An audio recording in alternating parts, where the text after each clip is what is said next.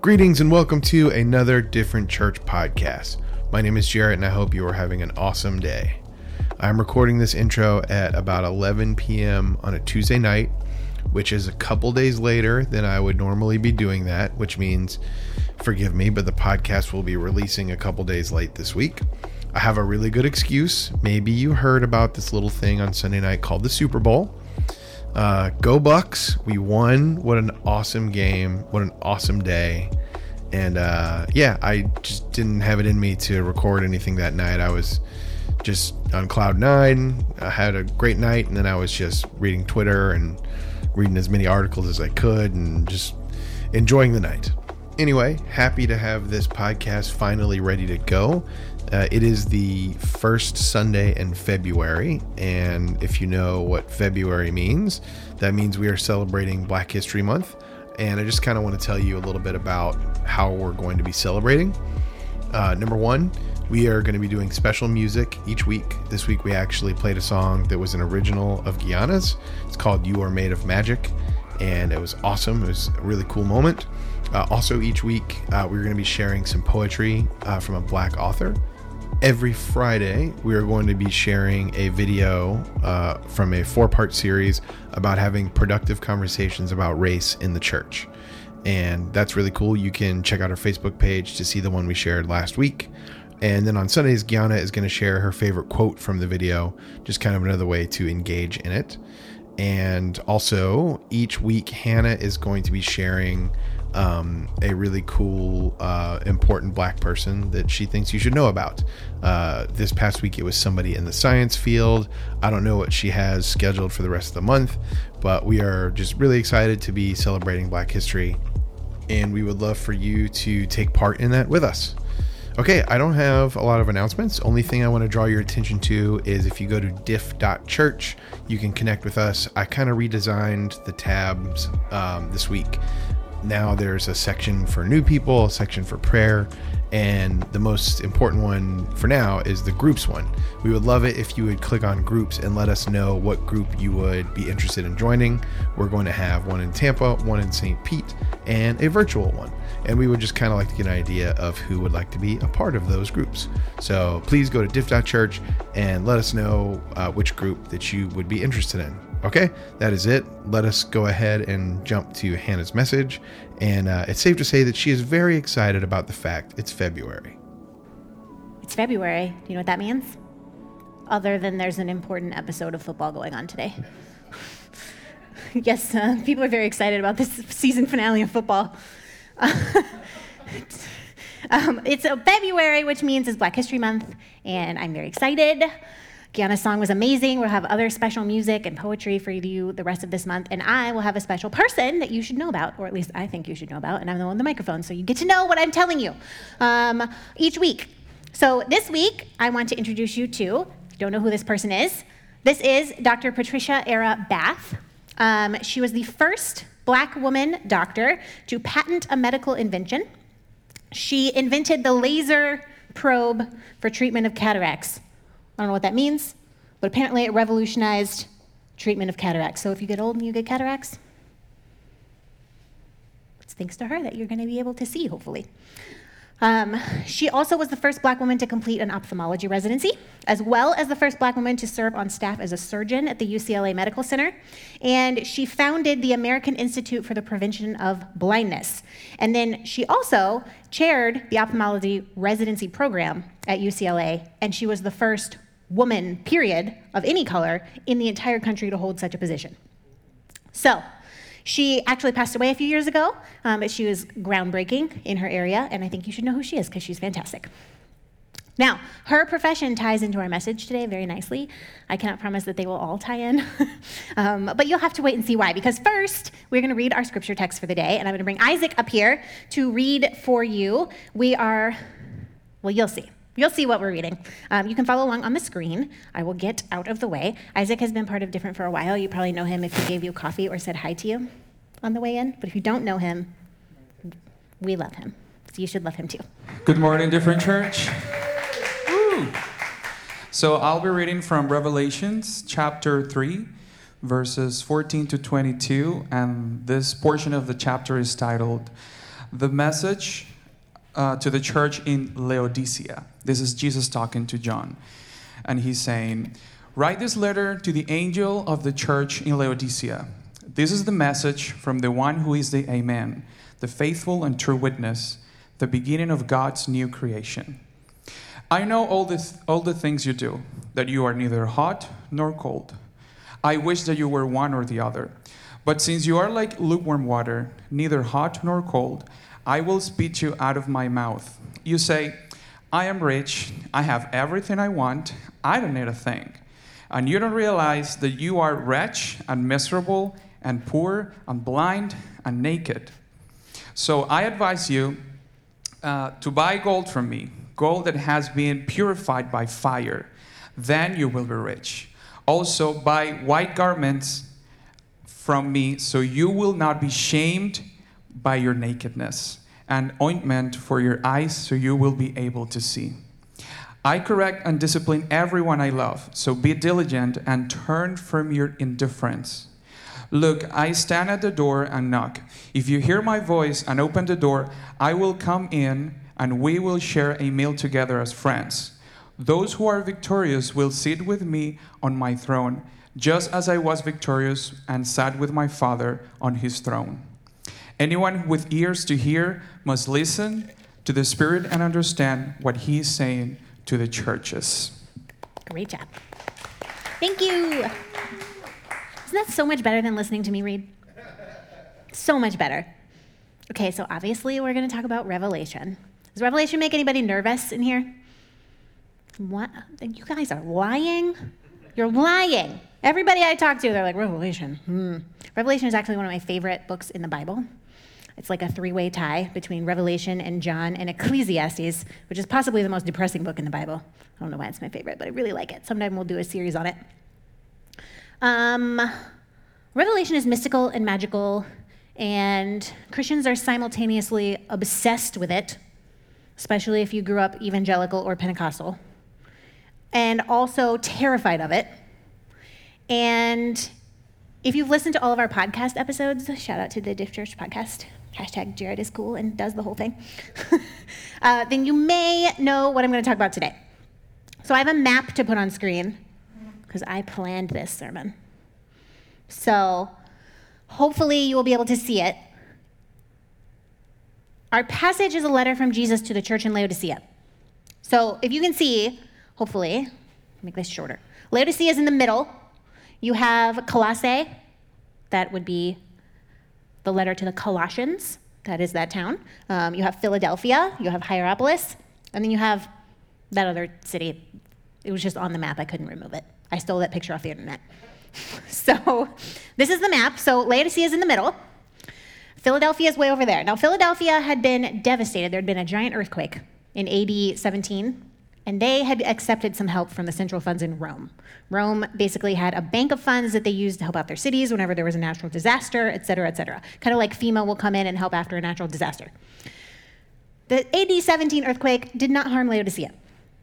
But there was another earthquake. This is modern day Turkey, so on some fault lines. There was another earthquake in AD 61, which did major damage to several cities in that whole area. And everybody was like, please give us your money. we need help. Our buildings have fallen down. We don't know what to do. And Laodicea said, we don't need your help. They were super rich. Now, that would be like St. Pete, like a hurricane coming and wiping out half of St. Pete, and St. Pete being like, we don't need federal money. We've got this. Thank you. So they said, now we're good, which is very important to know. This is part of the local flavor of the letter because Laodicea was at the junction of trade routes in the, in the district. So you can't really tell from the map, but Laodicea is in a valley. Colossae and Hierapolis are up on mountains.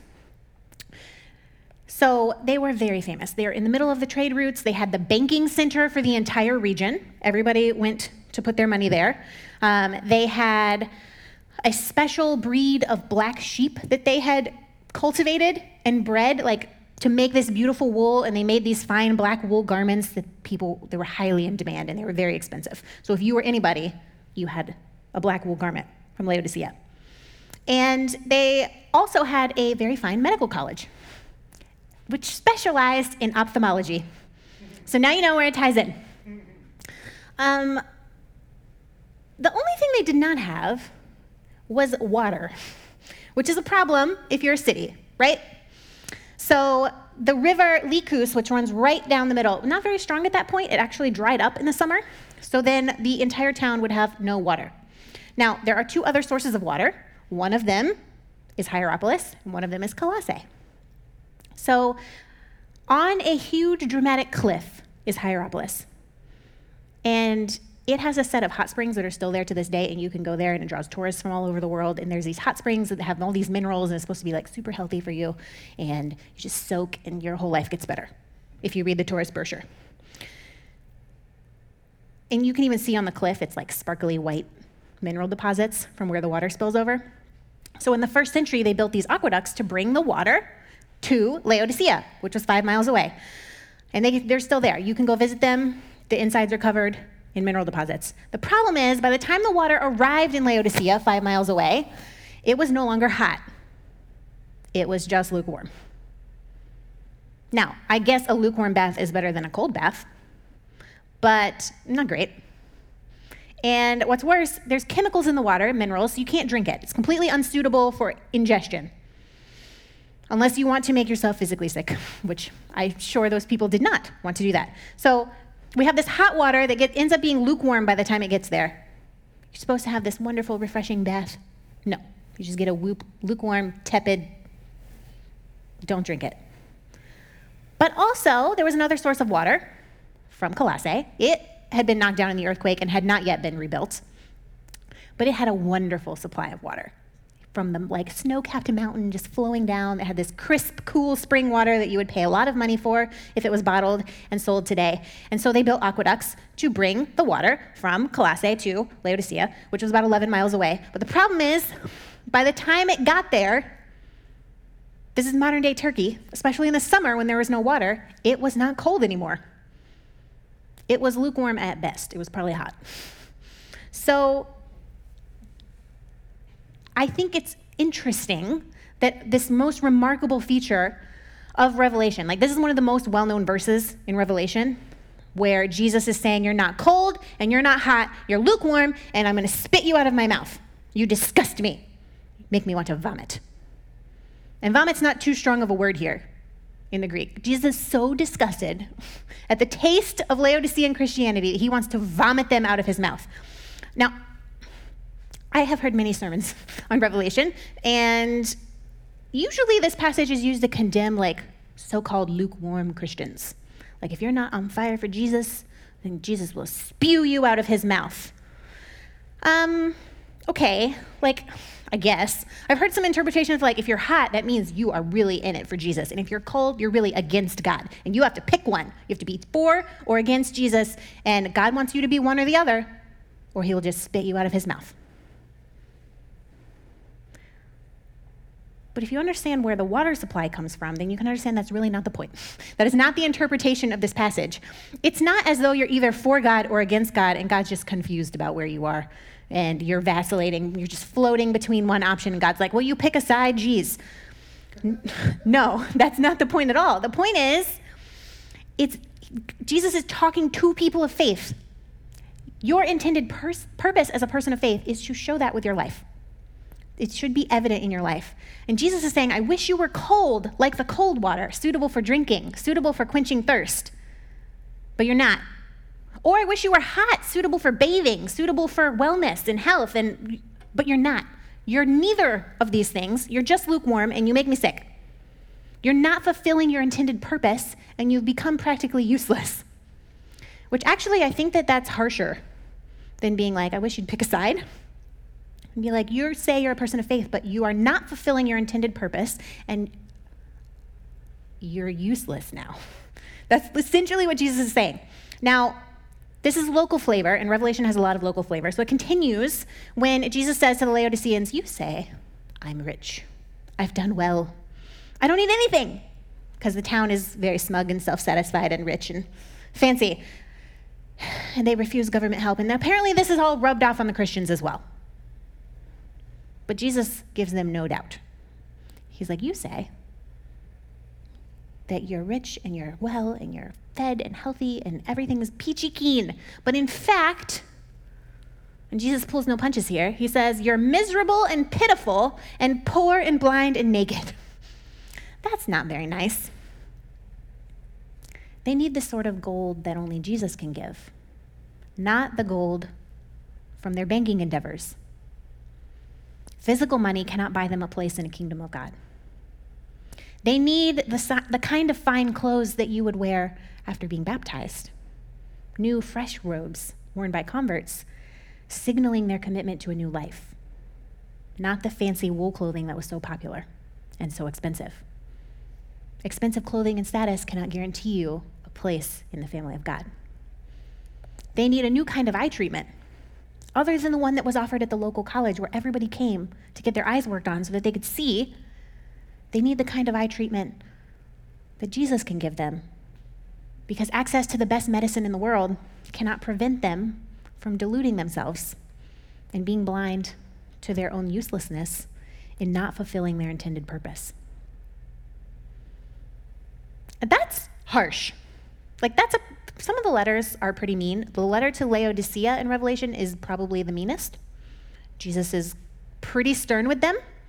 Um, but then he says, in effect, in verses 15 through 18, well, now you know how I treat my friends.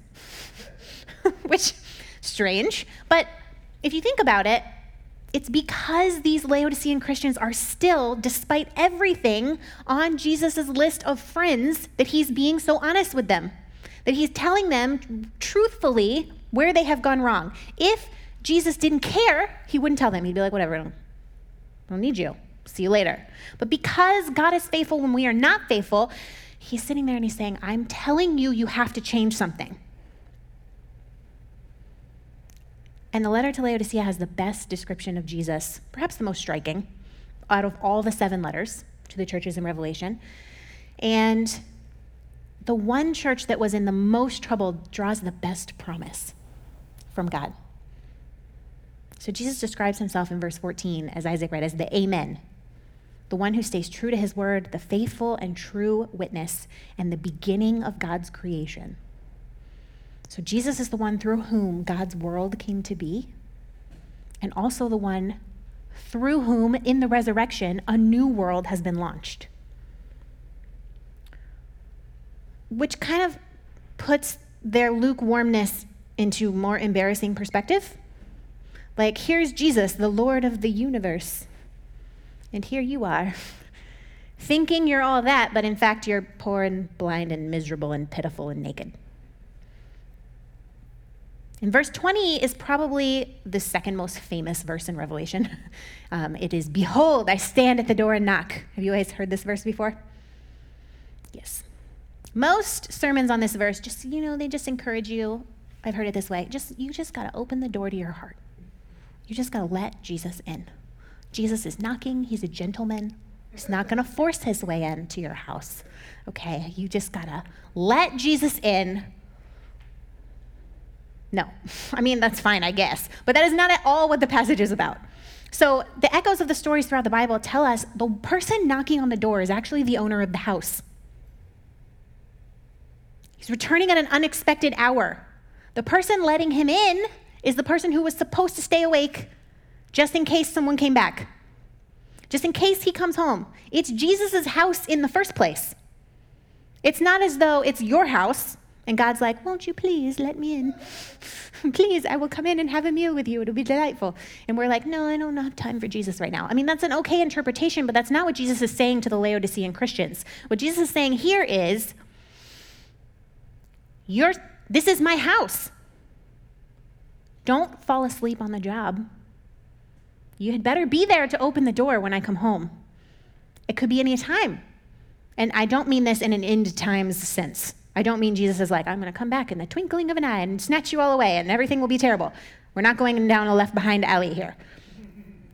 Jesus is saying, I, this metaphor of this my house, I'm coming home. Of course the house is locked. because I'm not there. I've been away on my travels, but you're supposed to be keeping watch and waiting for me to come home and open the door. You don't get to say no. You don't get to be like, it's not your house anymore, it's mine. You left, finders, keepers. Squatters' rights, it's my house. No, that's not how it goes at all. It's Jesus' house in the first place. The house is all locked up because the owner is away. The servant is supposed to stay awake, knowing at some point, at any point, the owner could come home. Poor servant. If the owner comes home and he's not there to open the door, that would not go very well. But the promise continues. And you guys can come back up. I'm almost done. Um, Jesus says, I will come in and eat with you. Behold, I stand at the door and knock. If you hear me, open the door, let me in, and then I will come and eat with you. When you think about this, like a good servant would stay diligently awake. They would just be waiting. Yes, I'm here. I'm going to let him in the minute he comes home, take care of his horse or whatever. And maybe he would even have a pot of something simmering on the stove because he's probably going to be hungry after all his travels. The owner of the house has come home. But definitely, the owner of the house was not going to eat with the servant. That's unheard of. It's his job to open the door and take care of the animals and clean and cook something. He doesn't get to eat with the owner. But Jesus says, if you are there and you let me in promptly, I will sit down and I will eat with you as friends, which is a complete 180 on the caste system in Rome, in the Roman culture. Like the serv- it would never have even crossed the servant's mind that he would eat at the same table as the master of the house. So far beyond his comprehension. And yet, this is what Jesus says Welcome me home, and I will share a meal with you as a friend. Not as me, the Lord of the universe, and you, you peasant. No, as friends together, an intimate meal in the middle of the night with conversation. And those who share this meal with Jesus and are therefore strengthened, they will become able to conquer as Jesus conquered, not through violence like Rome, not through intimidation like Rome, not through all the gold and all the fancy clothing and all the access and all the privilege that they had as Laodiceans, not, not through any of that. They get to conquer the way Jesus conquered, which he became through the power of his sacrificial love, which is the whole point of the book of Revelation. The book of Revelation is not a I think how I want to say this, phrase this carefully. The book of Revelation is not a prescriptive letter on how the end of the world is going to work. The book of Revelation is a letter, an allegorical, apocalyptic letter written to people who may become martyrs. All the letters to the seven churches are very specific, and they say very specific things to each church. And then the whole book of Revelation says something to every person who follows Jesus, which a couple thousand people maybe. In Rome, maybe there was like 100 Christians tops at the time that this was written. It's to a small group of people who are being extensively persecuted. Rome and the Jewish population is doing everything they can to squash it, to make this go away, to make the Jesus movement stop completely. And the book of Revelation says, just hang on. In fact, it has a really a winning message. It's going to get worse. Just hang on. Don't be upset that it's going to get worse because you're sharing in the suffering that Jesus had, which is that he willingly sacrificed his life so that you could live. So don't think that death is the end, because it's not. This is not the ultimate reality. God has the ultimate reality. And death, once you pass through death, as Jesus passed through death, you will come out on the other side. This is not the end for you. So, as crazy as Revelation is, with famines and wars, and at one point, giant locusts the size of humans eating everyone. It's like something out of a horror movie. Many things like that in Revelation. As crazy as it sounds, it's actually a letter of encouragement to say it's going to get worse, but hang on. It's going to get worse, but it's going to get better after it's going to get worse because I am faithful to you. And if you just pay attention, if you just let me in, welcome me back home where I belong, and we will be friends. We'll get through this together, and then you will be welcomed into the most ultimate reality. And it says they'll share Jesus' throne, which is pretty crazy, I think. Like, even if, let's say we had a king in America, even if we had a king or a queen and that person deigned to eat with us for a meal, do you think that that person would then be like, and would you like to help me make all the decisions? Please come help me rule the universe. Of course not. But that's the promise Jesus gives them. You will share, not only will we be friends, you will share in the glorious new creation. You will share in running a world that is not broken. You will share in making a world that is not broken. And I think that's pretty fabulous. And in just a few verses, that's why I think that Revelation kicks butt. Which is probably not how I should end a sermon, but that's how I'm ending the sermon. Revelation kicks butt. You should read it, but don't read fan fiction about it. And if you have questions, I can have some resources that you can read or listen to. Someday we'll finish our Revelation podcast, or maybe we'll have a Revelation small group, and everyone who is a recovering evangelical can say amen, and let's read this together, and then we can talk about it.